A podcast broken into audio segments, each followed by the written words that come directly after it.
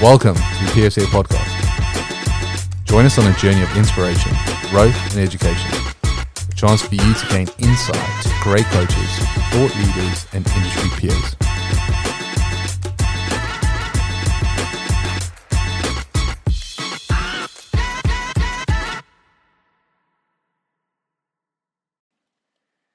Welcome back, PFCA podcast. Um, volume today. I'll get straight into it. Volume. Um, inspired by a few conversations that I've been having with coaches over the last few weeks. Um, and then also that sort of sparked my interest um, or piqued my interest. And as these things do, right? When you start to pay attention to something, you can you start to see it more often. Um, and I've been seeing the sort of the struggle or the, or the or the queries and questions around programming volume or managing volume uh, and what should that be and, and, and all the rest of it uh, in program design and in fitness. So I thought I'd just speak to it quite quickly today. Um, I say quickly, and that's not me being um, dismissive of it. It's just that it's it's probably more simple than we're making it out to be. Um, it's very easy to get drawn into the complexity around volume of you know you know precise sets and reps for specific outcomes and and all this stuff. Um, you know if you want to do if you want to do this particular thing then it must be done in this rep range and it must be done at this tempo and there must be this particular rest between each set. And if you want to do this other thing then it's you know this particular amount of reps with this tempo, with this rest, and this many sets. You get the gist. And it can be very prescriptive. And I think, you know, let's let's um, let's be positive. I think those things are put are put out in order to be a guide to coaches, rather than to be absolutes that must be slapped over everything. I think it's a starting point for thought.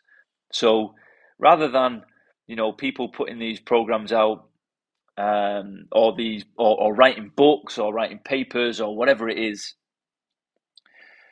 on particular sort of avenues of exploration in fitness or outcomes that that are, that are, that are required. The reps and sets that are, that are associated with it are really just a starting point, and that's the first thing.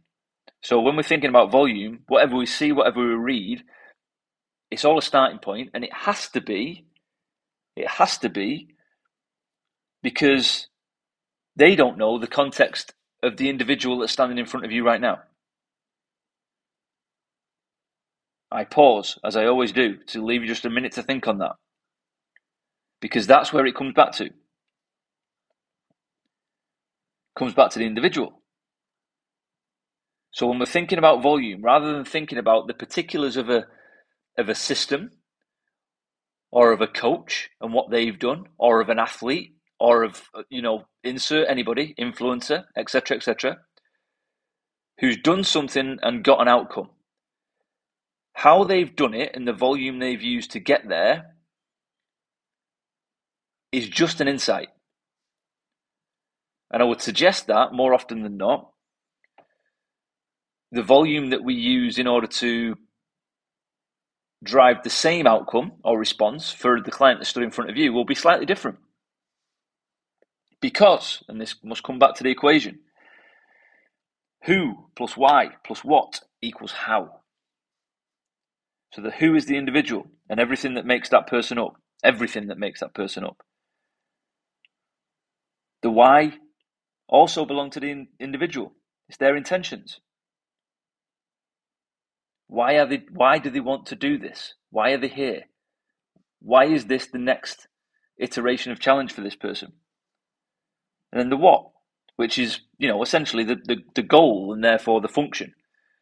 So it's like if this is the goal, then this should be the function. This should be the modality that we use in order to get there. So those three elements, all of which belong to the individual, equal then how we guide how we coach and how we program design. In that, then, obviously, sits the volume.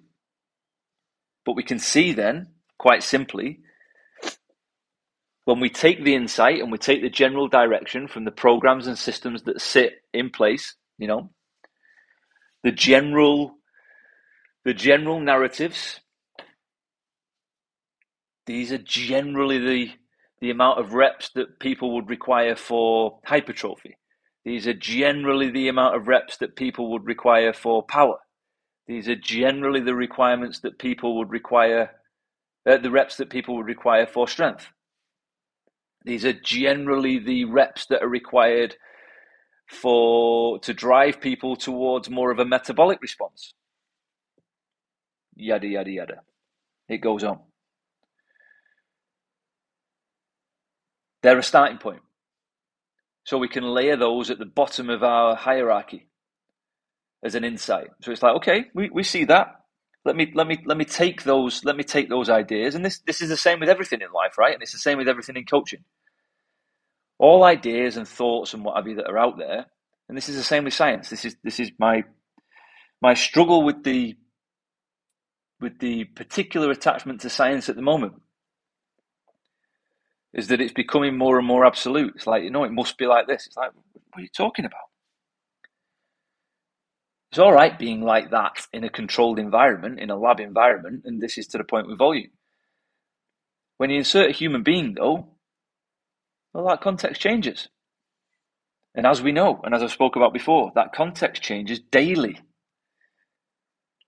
So even the volume that somebody might require in order to drive the adequate challenge one day might be less or more than what's required the next day and the next day, depending on the influences that lie outside of the gym. So it's starting point. So we take all those things as a guide rather than an instruction.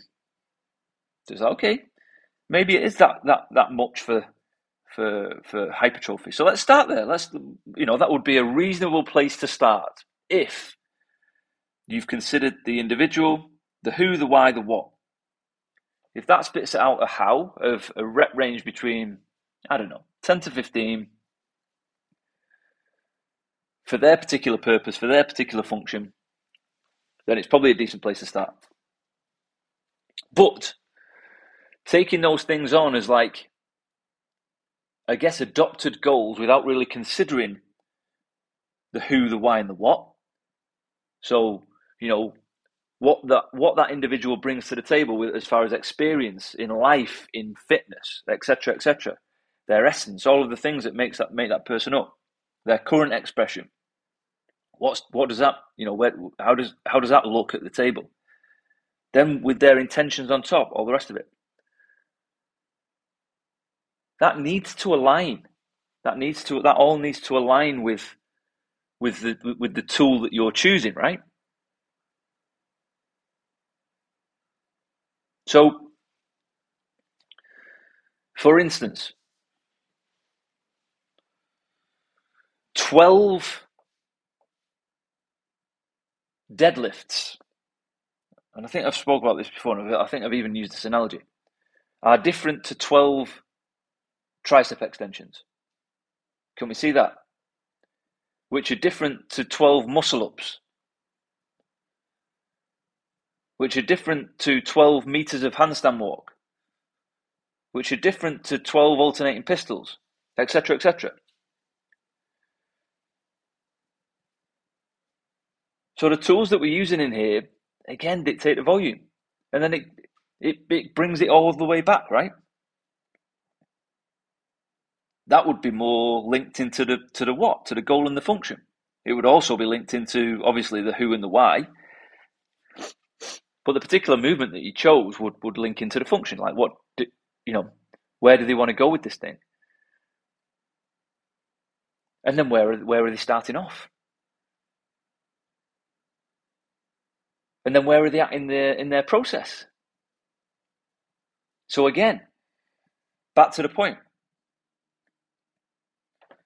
12 to 15 reps might drive hypertrophy for some individuals. For others, it may not. That's just an overriding fact. Another layer of investigation there is what would be the intention behind those 10 to 15 reps?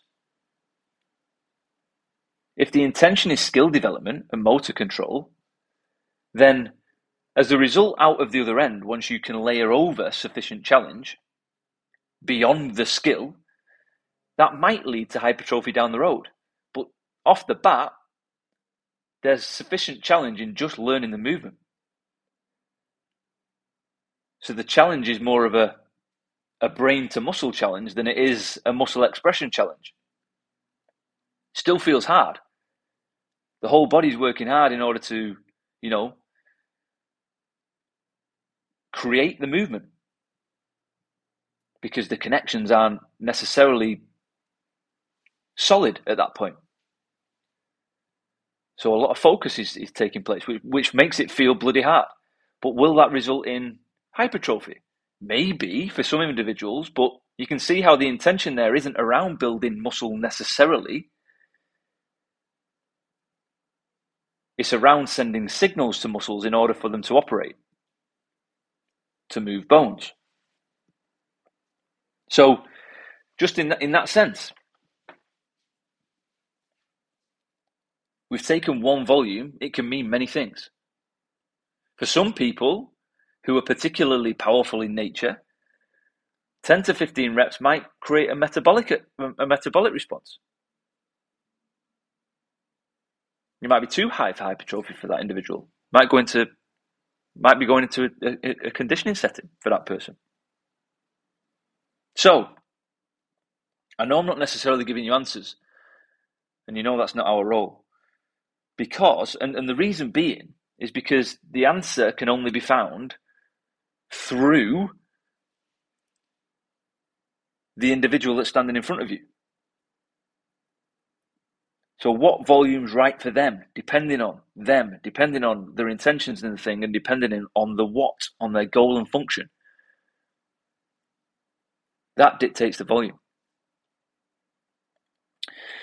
We must consider that the volume must be earned.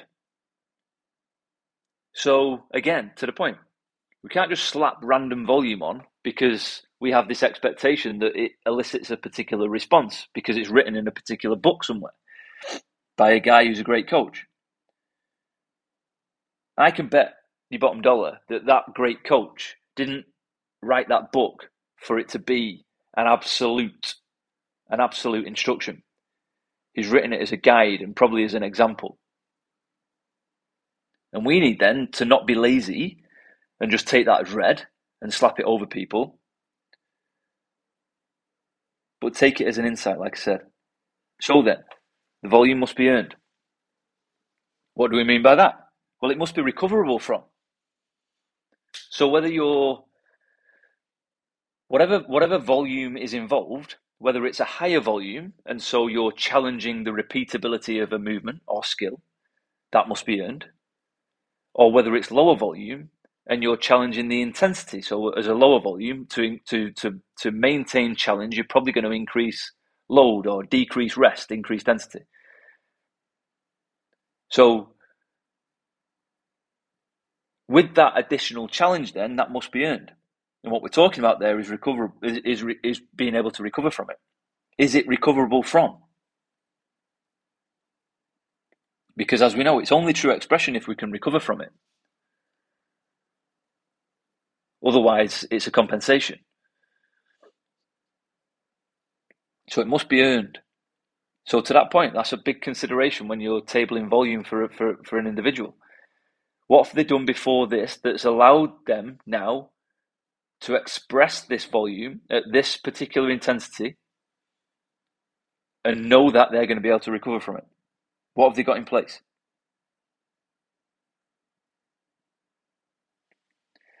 Markers here for success would be consistency of movement, so movement quality.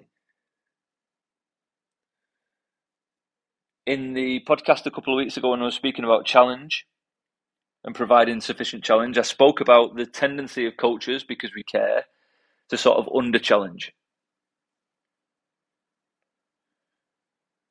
a few of you messaged me and said, "What would be the alternative to under?" So I do, I do under challenge, and we and we use, you know, we talk about reps in reserve, and we talk about um, RPEs, etc., etc. And I tabled this movement quality piece as the marker of, of progression. So can so whether you're whether you're you're spanning volume out, so you're challenging muscle endurance or strength endurance, whichever, or you're reducing the volume and, and increasing the intensity. The key marker for success would be the maintenance of movement quality. So whatever you started at, once you've taught that movement and you've ingrained the motor pattern, does that motor pattern hold up under the current challenge that you're giving? Or does it start to break down? And if it starts to break down, then true expression is being lost. And it's almost like at that point it's, it's a useless exercise. Now, that's that is reductionist in its own right. I'm sure there is some use that comes out of that scenario. But as far as driving that movement forward over time, you've just taken a turn. You've just taken a turn off off the main road. Because as soon as that, as soon as those contractions don't look identical, then what's going to come in front of that is going to change. So movement quality needs to remain as a as a marker for success. So we can use that as far as you know. Is this challenge too much? As in, is it starting to break down? Power output's also a good one, um, as far as true expression, especially in in a metabolic setting. So if your client has um, earned a skill and taken it all the way through motor control, muscle endurance, strength endurance, absolute strength, into dynamic strength, perhaps if that's what you've included in your in your metabolic piece, and now they're they're able to uh, they're able to express that movement in a mixed setting and its quality be upheld then power output is, a, is another good insight. So, the, is the, are the same contractions happening each rep? The same force going into each rep? If not, then the volume might be a little too high. Same if we're in strength sets. Now, it depends what you're looking for. If you're looking to drive somebody to failure for a particular reason, then that's a little bit different. But again, if you're if you're in the realms of um, continuing the progress of that movement over time, then a drop off in power output across a set is probably a, and it's not a max set, is probably a decent indicator that that challenge is a little too high. So we want it to be challenging, sure, but the aim should be the same speed out of the bottom of a squat. You know, all right, that might get harder to actually produce as the set goes on, but we're still looking for that as the same output. A decent marker there is the inability to hold the correct tempo at the top of a squat or at the top of a movement in that resting position. So all of a sudden that starts to become prolonged because the individual needs an extra second or two in order to drive the same power output the next rep.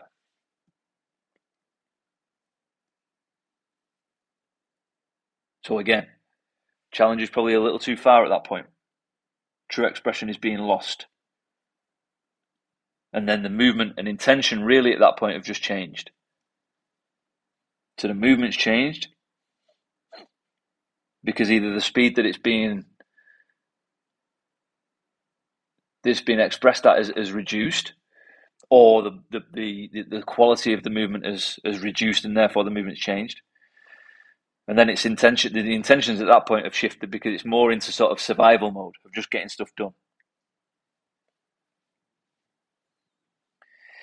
general principles around time under tension need to be considered here in volume they do they need they, they do like i said at the start like these those those guides are still there but what is the required time under tension for the for the individual that you're working with What have they earned to date?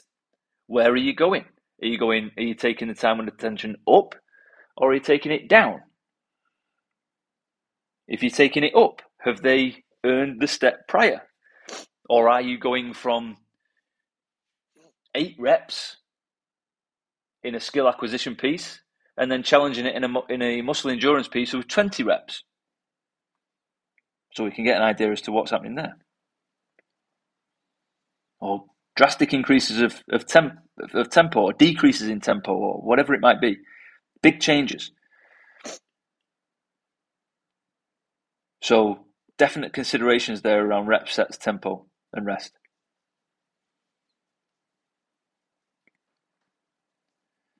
So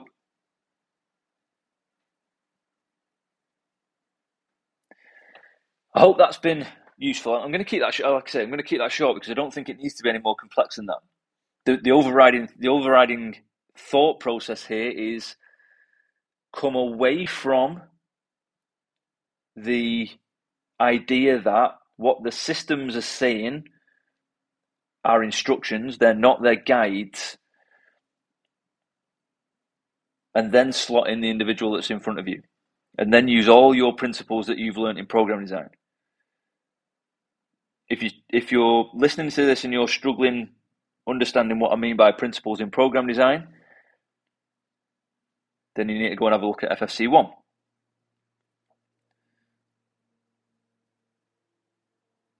We need to consider that when writing these books and these systems, they can, it's impossible to take every single individual into consideration. They'd never they'd never be able to publish it. They'd never be able to finish it. And so they have to take a punt. So they have to go they have to put something down. And this is the point with science, right? We have to we have to understand that it's the best attempt to create a real life scenario. But in doing so, we realize that we restrict an awful lot of things. We have to leave an awful lot of things out. And that's that's fine as long as we know. Because then then it's like, okay, now that's that's great. Thanks for finding that out for me. That's going to help me shape my thoughts in reality. As I apply it to this, as I apply it to this not as it becomes this, and not as I use it as an absolute. That's not how science is intended, and it's not how these books and systems are intended in the fitness world.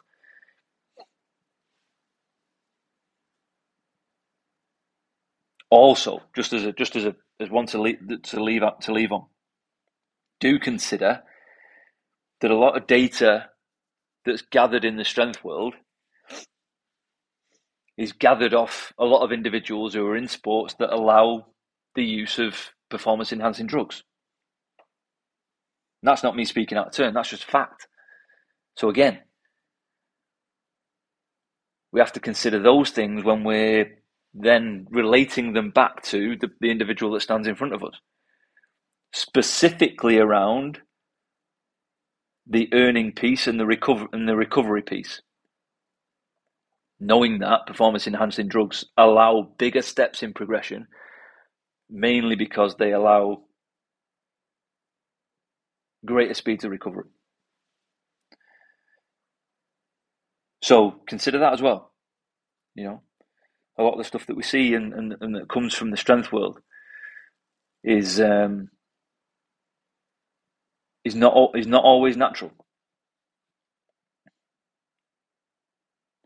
Now, that's not to say again that the, that the insight and the general gist of what they're saying is incorrect. It just means that the, the, the rate of adaptation for the for the for the everyman for the for the gem person is probably going to be drastically less than. So if you're if you're running if you're taking like a six eight week progression from a strength system and you're expecting a particular outcome on the other end because that's what it shows in their data and it doesn't work at that point you probably point if, if you're if you're that far down the instruction route as far as taking that thing as read and, and, and, and applying it to your client you're probably going to point the finger at the client for, for you know not having done something properly The, real, the reality is, is that you know they're just not enhanced. and as well, the other thing, even if it's not, even if it's not, you know, related to drugs, a lot of the data there is is, is taken from people who are who are full time. They're in the sport, so again, we must consider that with all these protocols and and and, and thought processes around volume. That then, of course, should lead our mind towards the, their ability to recover, even if they're not on drugs. They're doing it full time. Everything in their life is pointed at this as a as their professional pursuit. That's not the same as as our Dave, who I always mention, who's you know the forty eight year old accountant who sits at his desk for ten hours a day, and has two kids and doesn't sleep a lot, etc., etc. So I'll close it. Volume. Don't overcomplicate it. Look at the systems and thought processes and principles that are in place in the fitness world. Study them, sure, but better understand where they come from. And then remember this is the key piece. Then remember that the use of them should be a guide and the outcome should the outcome of your prescription should relate to the individual that's in front of you and less and less to the numbers and detail that come out of those systems. I'll leave it there. Have a great week.